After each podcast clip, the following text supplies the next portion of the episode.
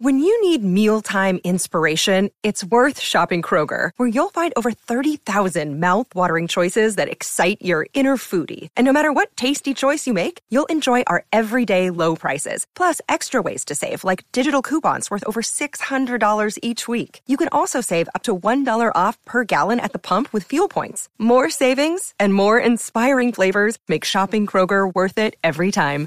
Kroger, fresh for everyone. Fuel restrictions apply.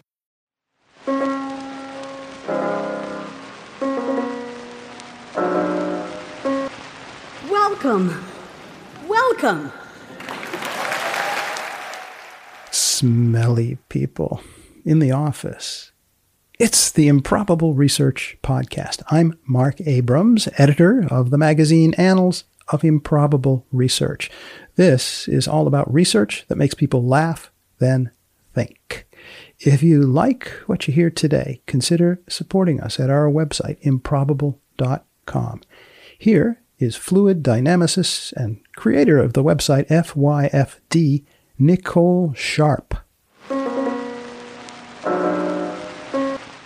Smelly people in the smelly office with improbable dramatic readings by Nicole Sharp. Today we're going to explore the concept of corporeal porosity. Perhaps you've never heard of corporeal porosity. Very likely you've never heard of corporeal porosity. Almost certainly you've never heard of corporeal porosity. You're going to hear a lot about it in the next few minutes. The concept of corporeal porosity was introduced to the world not long ago in a 21 page long study. Smell Organization, Bodies, and Corporeal Porosity, an office work by Kathleen Riach and Samantha Warren, published in a journal called Human Relations in 2014. Riach and Warren, who are based at Monash University in Australia and at the University of Essex in the UK, use a lot of words that seem complicated. But what they're aiming to do might seem simple. This is a qualitative study of everyday smells in UK offices. You just said that this is a qualitative study of everyday smells in UK offices? That's correct. This then is a study of everyday smells in UK offices. The qualitative study, no measurements involved of those smells. The qualitative study of what's smelly day to day in offices in Britain we developed the concept of corporeal porosity as a way of articulating the negotiation of bodily integrity in organizational experience. We explore the corporeal porosity of workplace life through smell orientated interview and diary based methods, and our findings highlight the interdependence of shared personal, local, and cultural elementals when experiencing smell in office based work. Riach and Warren educate us further about their concept, the concept they call corporeal porosity. Corporeal porosity captures the entanglement of embodied traces and fragments, corporeal seeping and secretion that has hitherto taken a backseat in organizational studies of the body at work. Thanks to Riach and Warren, corporeal seeping and secretion managed to get out of that back seat and take a front seat. The olfactory process occurs within milliseconds, and its immediate and intimate connection to memories or emotions has contributed to its reputation as a potent sense. The opportunity to influence stakeholder behaviors via smell has not been lost on marketers, commerce, or institutions. Riach and Warren reduce the whole thing to three questions. These three questions may be new to you. It may take a moment or so for you to grok them. Question one how does smell engagement constitute or reproduce relations between workers, coworkers, and their surroundings? Question two In what ways is smelling situated in or abstracted from the propinquities of organizational life? Question three And to what extent does smell provide a means of understanding the often unspoken dimensions of porous bodies working alongside other porous bodies? The word propinquity, all 11 letters of it, P R O P I N Q U I T Y, is part of the professional lingo some psychologists use to talk with each other. It means the closeness between people, the psychological closeness between them, or the physical closeness between them, or the kinship closeness, or even the closeness in some other way that makes sense to psychologists who use the word propinquity to talk with each other. It's an old word. Shakespeare used it. Some psychologists feel a propinquity with Shakespeare. The task Riach and Warren assign themselves is not easy. They make clear that it's not easy. They try to explain to us,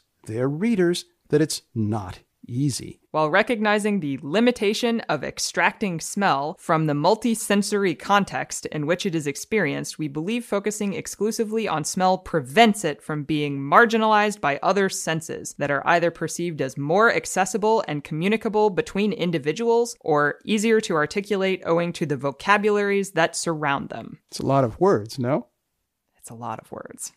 Riach and Warren lament that most scholars who study workplaces or study the people who work in workplaces do not study smell, especially do not study the smell of the people who work in the workplaces. Studies that do address smell are concentrated in areas where the work is viewed as explicitly bodily, including sex work, care work, and food service industries, and mainly emphasize bodily regulation and conduct. Riach and Warren rejoice that they are not limited by the old traditions, not in theory. The potential for organizational researchers to take the sense of smell seriously in order to explore the invisible, sensual aspects of organizational behavior has become more theoretically feasible. More theoretically feasible, you say? More theoretically feasible. The longest portion of Riach and Warren's report is called Smell and Intercorporeal Inhalation. It tells how Riach and Warren gathered all their data from 14 British born office workers.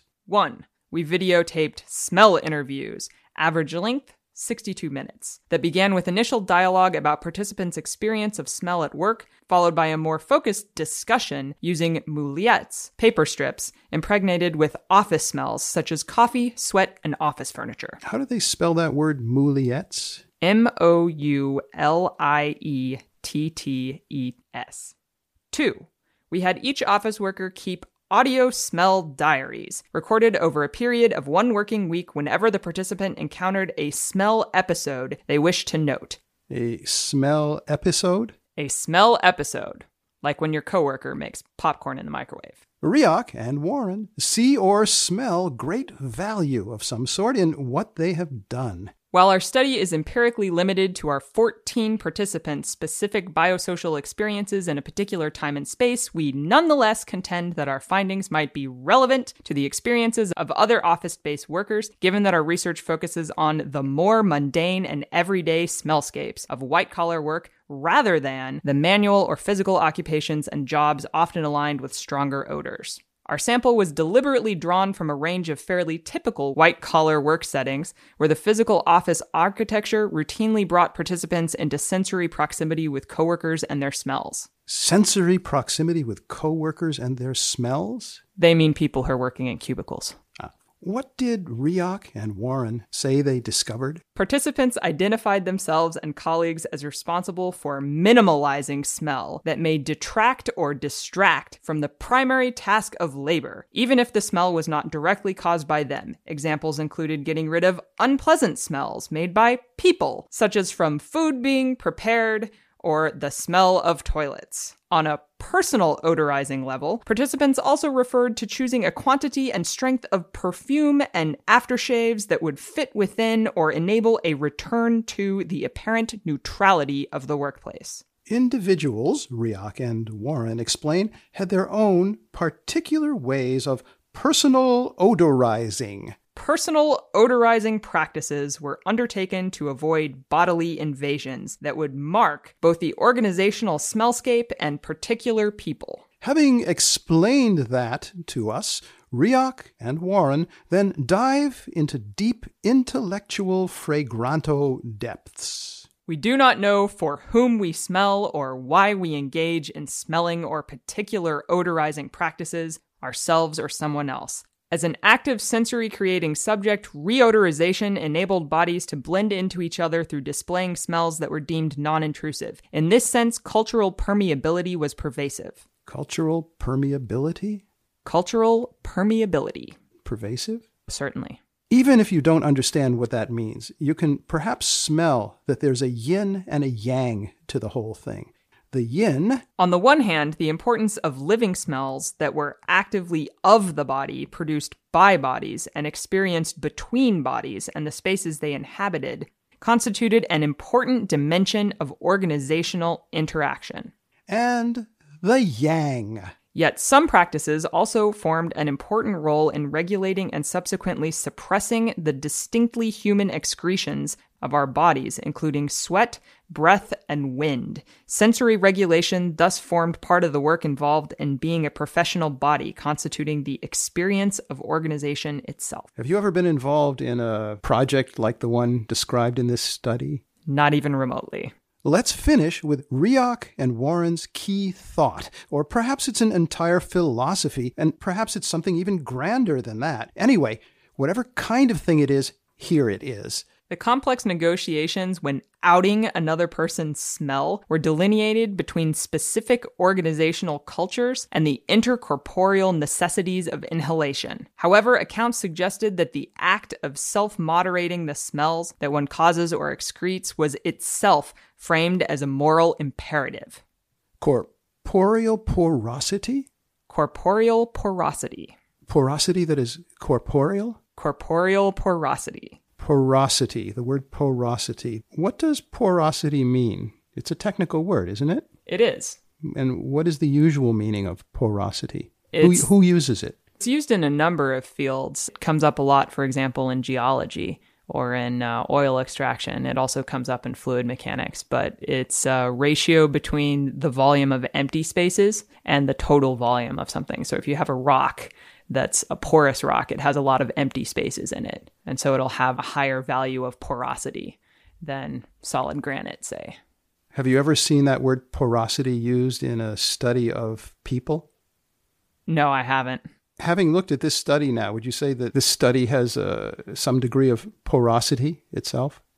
In a figurative sense. You would not want to attach a number to it? Porosity is usually measured somewhere between zero and one. I think I might put this a little closer to one. You've been listening, if you've been listening, to a genuine episode of the Improbable Research podcast. If you are afflicted with smelly people in your office, good luck. I invite you to subscribe to our magazine, The Annals of Improbable Research. Six new issues a year. Get yourself some back issues too.